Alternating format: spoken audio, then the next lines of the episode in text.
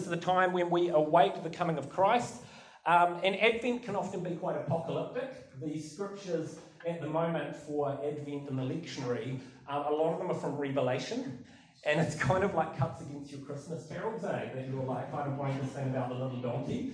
And then it's like the whore of Babylon, like devouring a dragon or something like that. You're like, this is not quite what we were up for.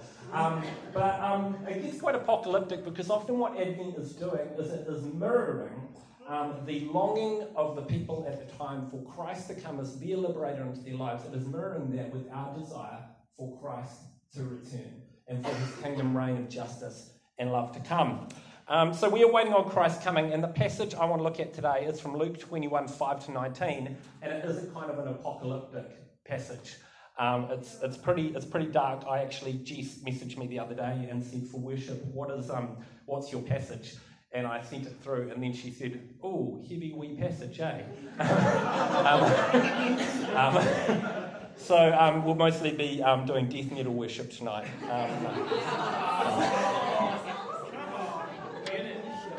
We didn't know Jess had it in her, but she does. So here we go. Luke 21:5-19. Close your eyes if you want to. Imagine this. This is. So here we go. It's Luke 21:5-19. It goes like this. Some of Jesus' disciples were remarking about how the temple was adorned with beautiful stones and with gifts dedicated to God.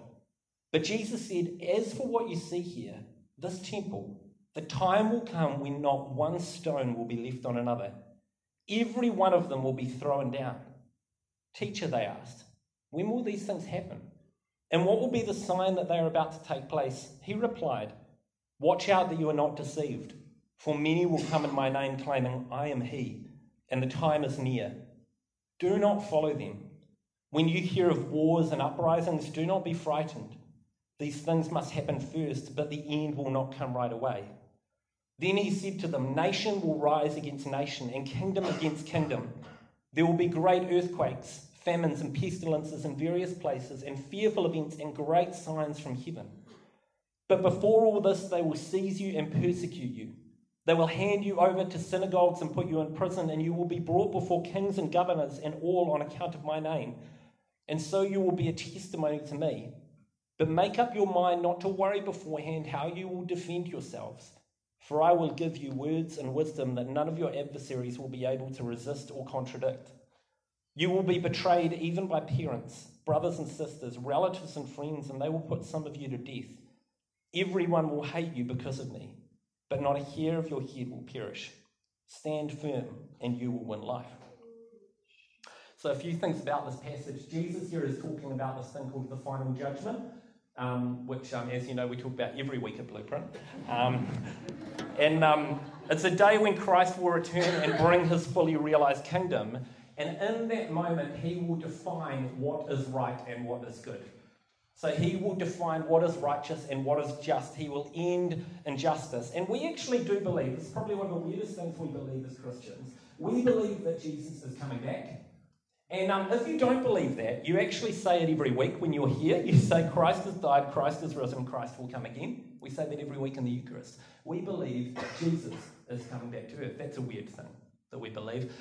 Friend Mark Johnson from St. Thomas says every time that he's been in a church, leading a church that he feels gets too cool or too big, he just preaches the return of Jesus for a while and then it thins right out. It's like one of the kind of weirder things. So you have 2 Timothy 4:1, this is the King James Version, it says, "Jesus Christ who shall judge the quick and the dead at his appearing and his kingdom." And 2 Timothy 4:1 in the Message, this one's for you, Jay, goes like this. Says, "I can't impress this on you too strongly. God is looking over your shoulder. Christ himself is the judge with the final say on everyone living and dead. He is about to break into the open with his rule, so proclaim the message with intensity." So Christ is coming back to say what is good, what is bad, and to come and expose all falsehood. You know, it says in the scriptures that one day everything that is unknown will be known. Everything will be disclosed in the future when Christ, the good judge, comes. And so Jesus says here, "My judgment is coming," and people ask him, "Well, how will we know when this judgment is coming?" And he says this, he says, you won't. Don't trust anyone who says it's on this day, or it's here, or it's over there. They're cracked. But before the judgment, he says, there will be wars, there will be earthquakes, there will be famines, there will be signs in the sky, and people will be put in prison. So in this passage, Jesus is saying, there is no way you can know when this judgment will happen, but I am going to tell you how to live in an unjust world while you await a good and righteous judge. So that's what he says. Because all these symptoms that he describes here, that judgment is coming, are all present now, right? So he says the temple will be destroyed. Well, the age of Christendom is over, right? The age of the church being the ruling authority in the world is done. I met some people, some lovely people the other day, some Christians out front of Parliament who were down there to appear to a select committee to get Jesus' name put back in the parliamentary prayer. Now, lovely people, but they don't seem to realise the temple has been destroyed. The day of Christendom is over. We don't have the power anymore, but you know we've always been best when we're powerless. The church has always been best when it's powerless. So the temple will be destroyed. He says there'll be wars and uprisings. Well, Syria, Myanmar, Iraq, Hong Kong. Wars and uprisings, right? Earthquakes, natural disasters, Christchurch, Haiti, Japan, famines, Ethiopia, South Sudan, Yemen, people put in prison. Do you know New Zealand has the 7th highest incarceration rate in the OECD? Do you know across the world at the moment, 10.3 million people are incarcerated? 2 New Zealanders are currently in prison across the globe. Now, for anyone who cares about injustice, this is an enormous mental load, right? Like, do you ever just feel like when you read The Guardian or something like that, or you listen to podcasts, that sometimes you're just buckling under the weight of this injustice? Just like it's too much. It's too much. You list those things: Syria, Myanmar, Hong Kong, Christchurch, Haiti, Japan, Ethiopia, South Sudan, Yemen, 10.3 million people in prison across the world. What do you do about that? What do you do in an age of injustice where we await a perfect judge who will put all these things right? What do you do with this level of pain, suffering, and violence? It's overwhelming, isn't it? I feel overwhelmed. I feel exhausted by it. Add climate change to that, the whole world's about to end. I feel exhausted by it. So how do we live as Christians in an age of injustice waiting for the just judge to come? So conveniently, 3 things I want to bring you from Luke 21. Come on. Always 3s. So it begins verse 9. When you hear of wars and uprisings, do not be frightened. When you hear of wars and uprisings, don't be frightened. Jesus says, in light of a world of war, famine and violence, don't be frightened. It seems a little trite to me. Like, it seems a little bit trite. Like when you were, I don't know. Look, I saw Tim last Friday. Yes. Yeah, exactly like seeing Tim last Friday. Don't be frightened. Just don't freak out. Yes, there's war going on. Yes, there's violence. Yes, people are dying. Yes, 10.3 million people are in prison, but just don't stress about it. Don't be frightened. It sounds trite to me. It sounds like thoughts and prayers, eh? Sounds a little bit like that to me. And the world asks, in a world of violence and concern, and violence and conflict, how do we keep safe? This is a natural question we ask. It's in the midst of this, how do we keep safe? How will we defend ourselves from the myriad of threats that we know are in the world again, in a world of injustice? And so I think what we tend to do to defend ourselves is we enter into an inherently defensive posture in the way that we relate to the world. The church has been quite bad at this, eh? Last night I was playing Dungeons and Dragons. If I'd been playing Dungeons and Dragons in the 1980s, the church had a defensive posture to Dungeons and Dragons. They were quite concerned about it. So we come with this defensive posture where we feel that the world is so incredibly fearful and violent, and there is so much conflict and so much that disturbs us that we just become afraid, and we decide that we must hold everything outside ourselves at bay. And so what do? We build our own fortresses. We think the world around us is inherently unsafe, so maybe we build an elaborate house. elaborate house with a long driveway and a big gate at the front, because then no one will enter into your yard. Or we move into good neighbourhoods where we don't have to see the violence, or we don't have to see the conflict, or we don't have to see people who don't look like us. And we develop class structures so that we can just ignore the violence or the struggle or the pain. And we erect both literal and social fences between us and the things or the people that we are afraid of. We might collect degrees or doctorates so we can never be wrong. We keep ridiculous amounts of money in our savings accounts while others starve, because who knows what might happen and when I might need to protect myself. And we become, in my case, you become good with words so you can never be defeated. You can talk yourself out of anything. We build fortresses. We hold the whole world at arm's length in case it hurts us. We live our whole lives on defence. And it actually is our human nature to desire safety. Like, it's not wrong to desire safety. I've been reading this book called Created for Connection by Sue Johnson. And she talks about this. She says, everybody needs a stable base and a safe harbour. Everybody needs a stable base and a safe harbour. Everybody needs to know that there are relationships and places in their life where they are safe. Everybody needs safety. This is a natural desire within us. So safety is something humans innately desire and should desire, and yet we are told by Jesus, in light of war and violence, don't be frightened. In the face of incredibly unsafe things coming towards you and engulfing the globe that you live on, don't stress. It's good. So here's the thing. We need safety. And when Jesus says, don't be frightened, he's not saying, just stop being weak. He's acknowledging you still need safety. But he says, don't let your elaborate house, don't let your good neighbourhood, don't let your class structure, don't let your degrees, don't let your money be your safety. Let me be your safety and your strength. I know you need safety, but be safe in me. Psalm 18:2. The Lord is my rock, my fortress, and my deliverer. My God is my rock in whom I take refuge, my strength and the horn of my salvation, my stronghold. Psalm 61:3, for you have been my refuge, a strong tower against the foe. Psalm 91:2, he is my refuge and my fortress, my God in whom I trust. We are not meant to fortify and defend ourselves against the violent world. Jesus is meant to be our strong tower and our strong fortress. He is our place of safety. And when your identity is in God, you can, like Christ did, go to the cross and have everything taken from you, but still somehow belong in the fortress of God. I love this theologian who says, never at one moment on the cross was Jesus a victim.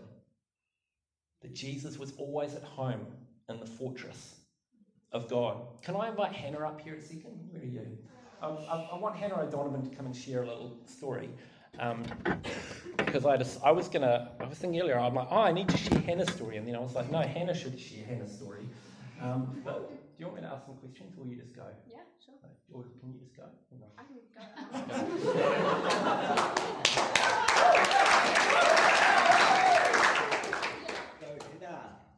hey, listening to this was staying down here.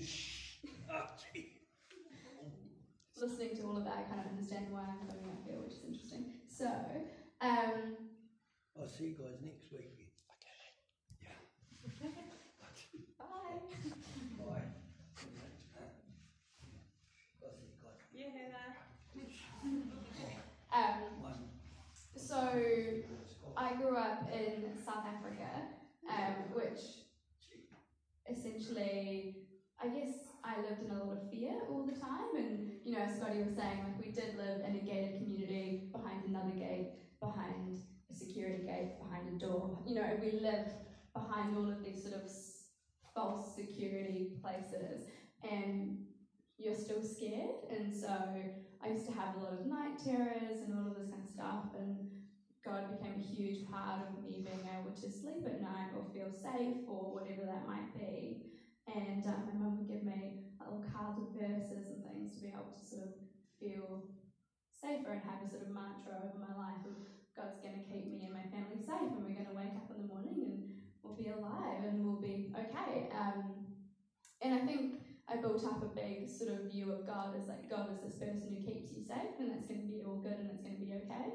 And then moving to New Zealand, I think that whole idea of, oh, God's going to keep you safe and alive in the morning got applied to a lot of different things. So might be that you're going to be happy, or you're going to be, when you move to this thing, it's all going to go well and nothing bad's going to happen, and, you know, it no longer becomes your life, but it's a lot of the smaller things in every single day.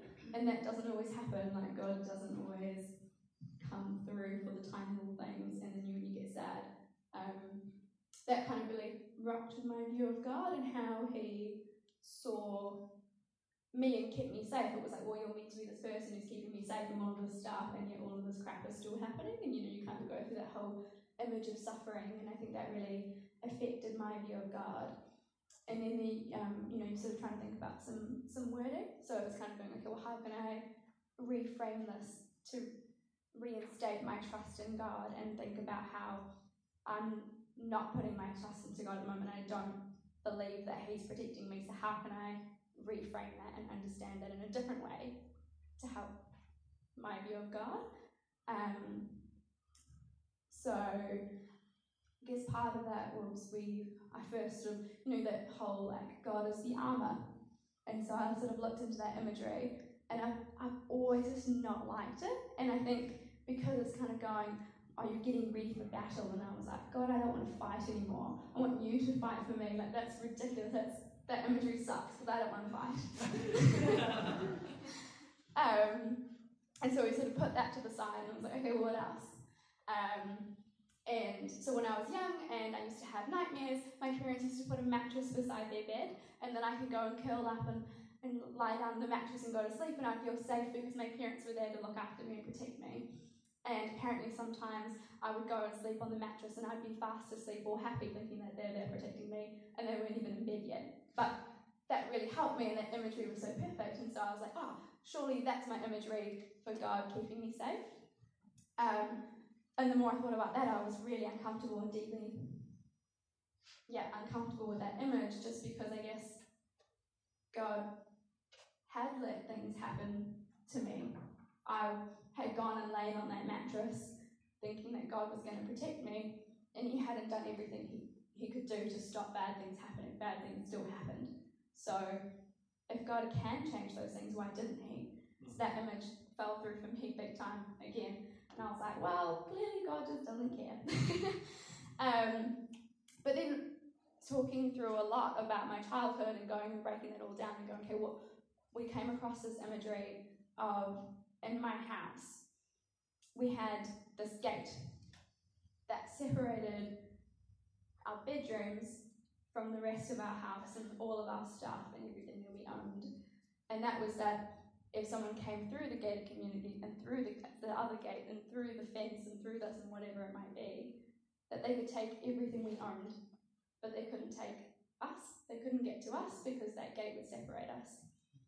And that kind of started to form my view of God, of that he's the gate, and so everything could be taken from us, but God comes in and he protects us, not from bad things happening, but he protects our soul. He is that gate for us to make sure that we're okay, no matter what happens around us.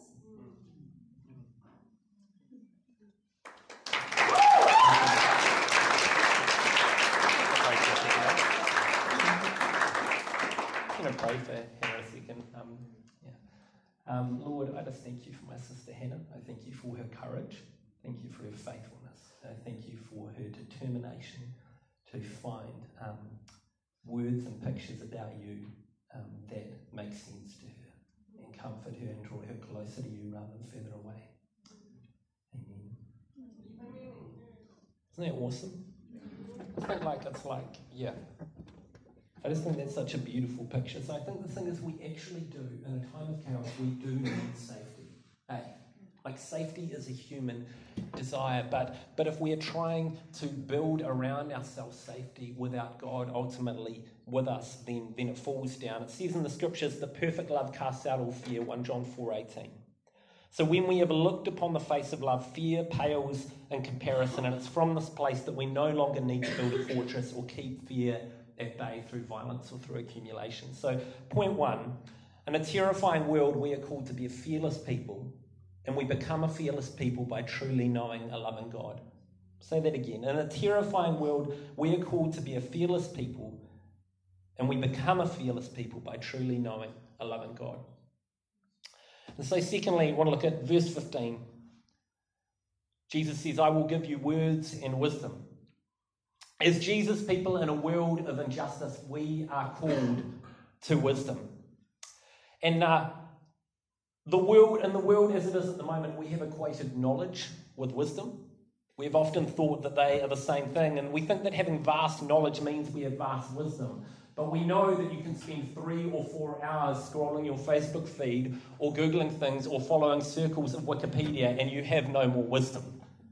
You just have more cat videos. That leaves you know, more wise. So wisdom is something different from knowledge. And in Proverbs 8, wisdom is personified as a woman, which makes sense because my wife is much smarter and wiser than me, and women mature faster than men too, I think. So it says, Proverbs 8, wisdom is personified as a woman, and she's declaring truth publicly on the street corners and at the city gates. It says she's up on the city gates, the personification of wisdom. And she gives us an insight into the difference between wisdom and knowledge. She says this, so in verse 8:23, she says, the Lord brought me forth as the first of his works.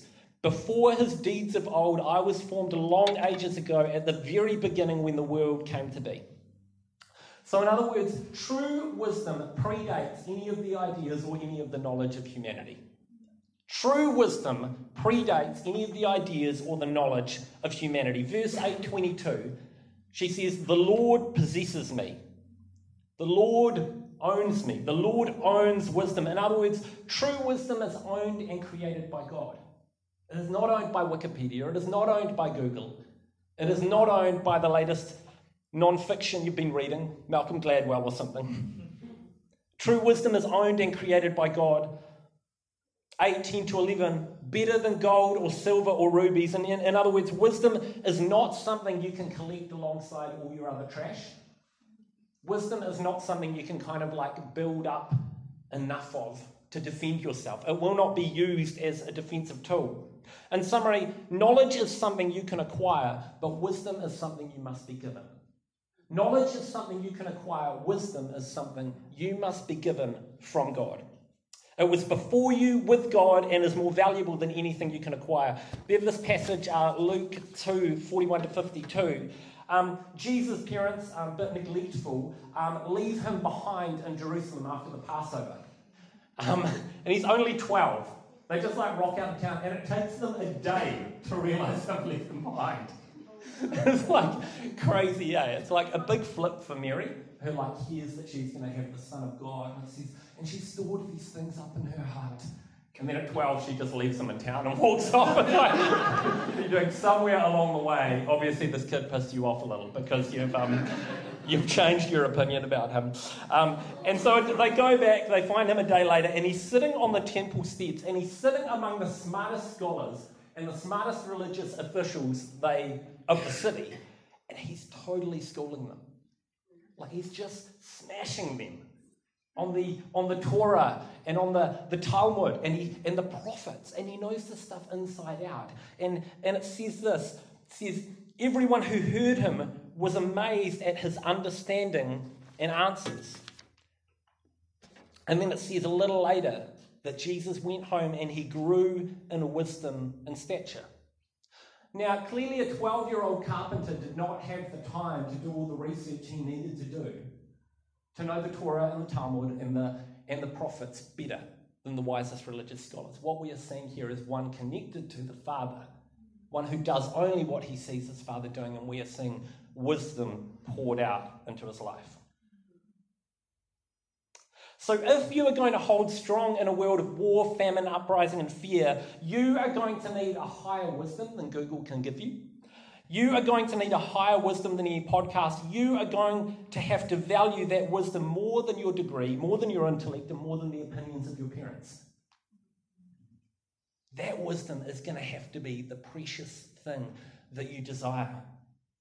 You know, I see so many of us with the different things that are going on in the world at the moment. We feel so confronted that we just want to do something. And we react. And we react out of our discomfort and our pain, and we react out of what we see in front of us. But so often our reaction is not helpful because there is no wisdom. It makes us feel momentarily better that we're doing something. But it doesn't provide the healing that people actually need because it's reaction without wisdom. It's reaction without wisdom. The knowledge of man will not solve God-like problems. We need wisdom. You know, the other day was at praying through her house, and her friend is into some other kind of spiritual stuff, but was kind of like open to anything, and said, "Oh, when your priest friend comes round, can you get him to like do the oil and blessing thing in my room too?" And so we go through the house, kind of putting oil on everything and praying Exodus, and we get into her room and just to go around throwing oil on the walls and blessing it. And we come up to near her bed, and I just feel this heat come over my ear and down my neck. And I'm like, oh, this is strange. Anyway, she comes home while we're exercising the house. And so I kind of like, I felt so awkward about it that rather than like introducing myself to anything, I just lead off with this like kind of sense I had. Said, "Hey, have you had a hot ear recently or anything like that?" She said, "No, not at all." I said, "Cool." I finished my cup of tea, so I left, and that was that. But 3 or 4 days later, she comes to prayers, and she says, "Oh yeah, she woke up the other morning with this burning sensation in her ear," and she was like, "Whoa, that guy who follows Jesus came around, and somehow he knew this thing was coming, and suddenly the Christian witness has a credibility that enters into our spiritual worldview." Now, I couldn't have known that. There's no way I could have known that. That has to be a pouring out of wisdom from God, right? That has to be a pouring out of wisdom from God. And how much more powerful is that than me getting on Ravi Zacharias' apologetics or whatever and trying to convince her that God is real? You know, anyone who I've ever seen think their way into the kingdom has always thought their way back out again. I'm not saying that it's not good to break down intellectual barriers. I think that can be good, but ultimately there needs to be something higher. Because if you think your way into God, your mind will always be enthroned above God, and you will think your way out of him again. So we need the wisdom of God. What is wisdom ultimately? What am I really saying here? I'm just saying, listen to God. Listen to God and treasure the voice of God and what God has to say to you above all the other voices in the world. Let that be the predominant voice that informs how you look at things and how you respond to the pain around you. So, point one, in our terrifying world, we are called to be a fearless people, and we become a fearless people by truly knowing and loving God. Point two, in a confused world, we are called to be a wise people. We become a wise people by listening to the voice of God. Third part. Another verse in this passage says, right at the end says, verse 19, "Stand firm and you will win life." Stand firm and you will win life. Now, in a world of injustice, we as the people of God are called to persevere. To persevere. This is given to us so many times in the New Testament. And our picture of perseverance has to be Christ. And we find him in one of his greatest moments of perseverance in Matthew 26, as he is about to be arrested and killed. And he's in Gethsemane. Matthew 26, 36 to 38, it says this. "Then Jesus went with his disciples to a place called Gethsemane, and he said to them, 'Sit here while I go over there and pray.' He took Peter and the 2 sons of Zebedee along with him, and he began to be sorrowful and troubled. Then he said to them, 'My soul is overwhelmed with sorrow to the point of death. Stay here and keep watch with me.'" Now, Gethsemane literally means this. It means the oil press. Now, I've actually been to this garden, or at least the garden that they say is this garden in Jerusalem. And it is this grove of olive trees. And so the oil press Gethsemane is the idea of this fruit being plucked from the tree and being pressed down to be made into olive oil. And so the oil press is where It's the place where the fruit would be broken and trampled, that its fragrance would be released and its purpose would be revealed. So the oil press is where fragrance is revealed and fragrance is released and purpose revealed. So on the cross, in the crushing and in the pressing of Jesus, Jesus' true purpose as the Son of God is revealed, that he came here to die on our behalf. His true purpose is revealed not just in his living, but in his dying, in the pressing. And the true fragrance of God, self-sacrificing love, was released. If you want to know what God is like, if you want to know what God looks like, what God smells like, above all else, the full revelation of God is Christ crucified on the cross. Everything in the scriptures is summed up in that one moment, the full revelation of God. And this picture of being broken open to reveal our true purpose is littered all throughout the scriptures, and so often, oddly, with a promise of joy after it. So Philippians 2:17, Paul is in prison at this point. He writes this letter from prison, and he says this. He says, even if I am being poured out like a drink offering on the sacrifice and service coming from your faith, I am glad and rejoice with all of you. Scotty version. Even if I am being crushed like grapes, I think it's worth it, and I'm joyful because it will produce a sweet wine. The crushing is worth it for what will be released and revealed in my life. 2 Corinthians 4:18, Paul says this, we are hard pressed on every side, but not crushed. Perplexed, but not in despair. Persecuted, but not abandoned. Struck down, but not destroyed. We always carry around in our body the death of Jesus so that the life of Jesus may also be revealed in our body. Paraphrasing that again, we are in the wine press. We're in the oil press, but it has not broken our spirit because we know Jesus was crushed too, and we know that his crushing brought life.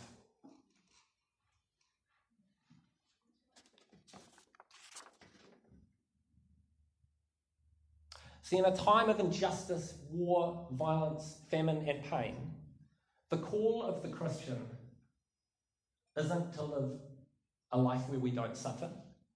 The call is not to escape suffering. And this is big.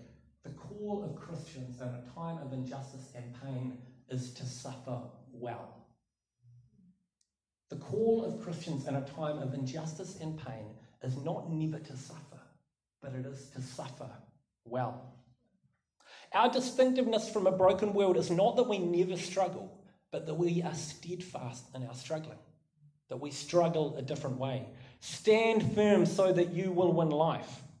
So that from the heart of despair, war, famine, earthquakes, and prisons, we declare, if you put me in the oil press or you put me in the wine press, you're only going to bring out more of the fragrance of Christ within me. And that's what I'm made to do anyway.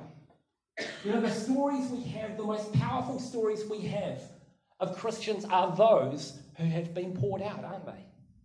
Our most powerful stories are those of martyrdom. They are the stories of the Wesleyans who sent out the Moravians, who sold themselves into slavery to reach an Indigenous people. A life poured out. The call is not never to suffer. The call is that we suffer well. Now, I don't know this fully, but I feel like I've occasionally seen a glimpse of this. We know many people from this community who have suffered well. I am like, again and again, like, just stirred up by the people in our community who suffer and struggle with so much, but continually choose to enter back into community and to press back into the arms of God. We all know the story of Susie. We know what Susie has been through over the last 10, 15 years. And yet what has that crushing and that pressing produced but the most beautiful fragrance of Jesus? You know, when Susie says, in the end, there's nothing that matters but Jesus, we believe her because literally there is nothing else. And there was nothing else holding her there. This year for me has been probably one of the hardest ever, and probably in 5 or 6 years I'll write a book about it or something. But just in the last few days, when we were at the Eucharist on Wednesday, I suddenly had this realization of how the crushing and the pressing has begun to release a new part of who God is to me, and begun to release a fragrance from my life that I hadn't seen before. And suddenly this place of crushing and pressing, the place of Gethsemane, I'm able to say, well, it's not pleasant, but thank you, Jesus. It is not good, but thank you, Jesus. So it's not a vain suffering, it's the suffering that heals and redeems. So point one was, in a terrifying world, we are called to be a fearless people. We become a fearless people by truly knowing and loving God. Point two, in a confused world, we are called to be a wise people. We become a wise people by listening to the voice of God. And point three, in a suffering world, we are called to suffer well, to release the fragrance of Christ into the earth. We are called to suffer well, to release the fragrance of Christ into the earth. Let me summarize those a little tighter. In a world that is fearful, become fearful by knowing Jesus is with you. In a world that is confused, become wise by hearing Jesus speak to you. In a world that is suffering, proclaim Jesus by suffering well. So I think there's, can I invite the worship team up? There's three responses I want to offer to you. How about we stand together a moment?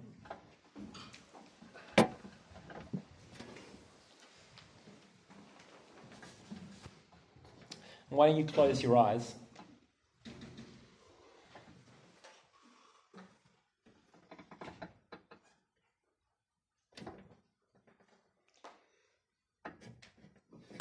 Just going to invite the Holy Spirit to come.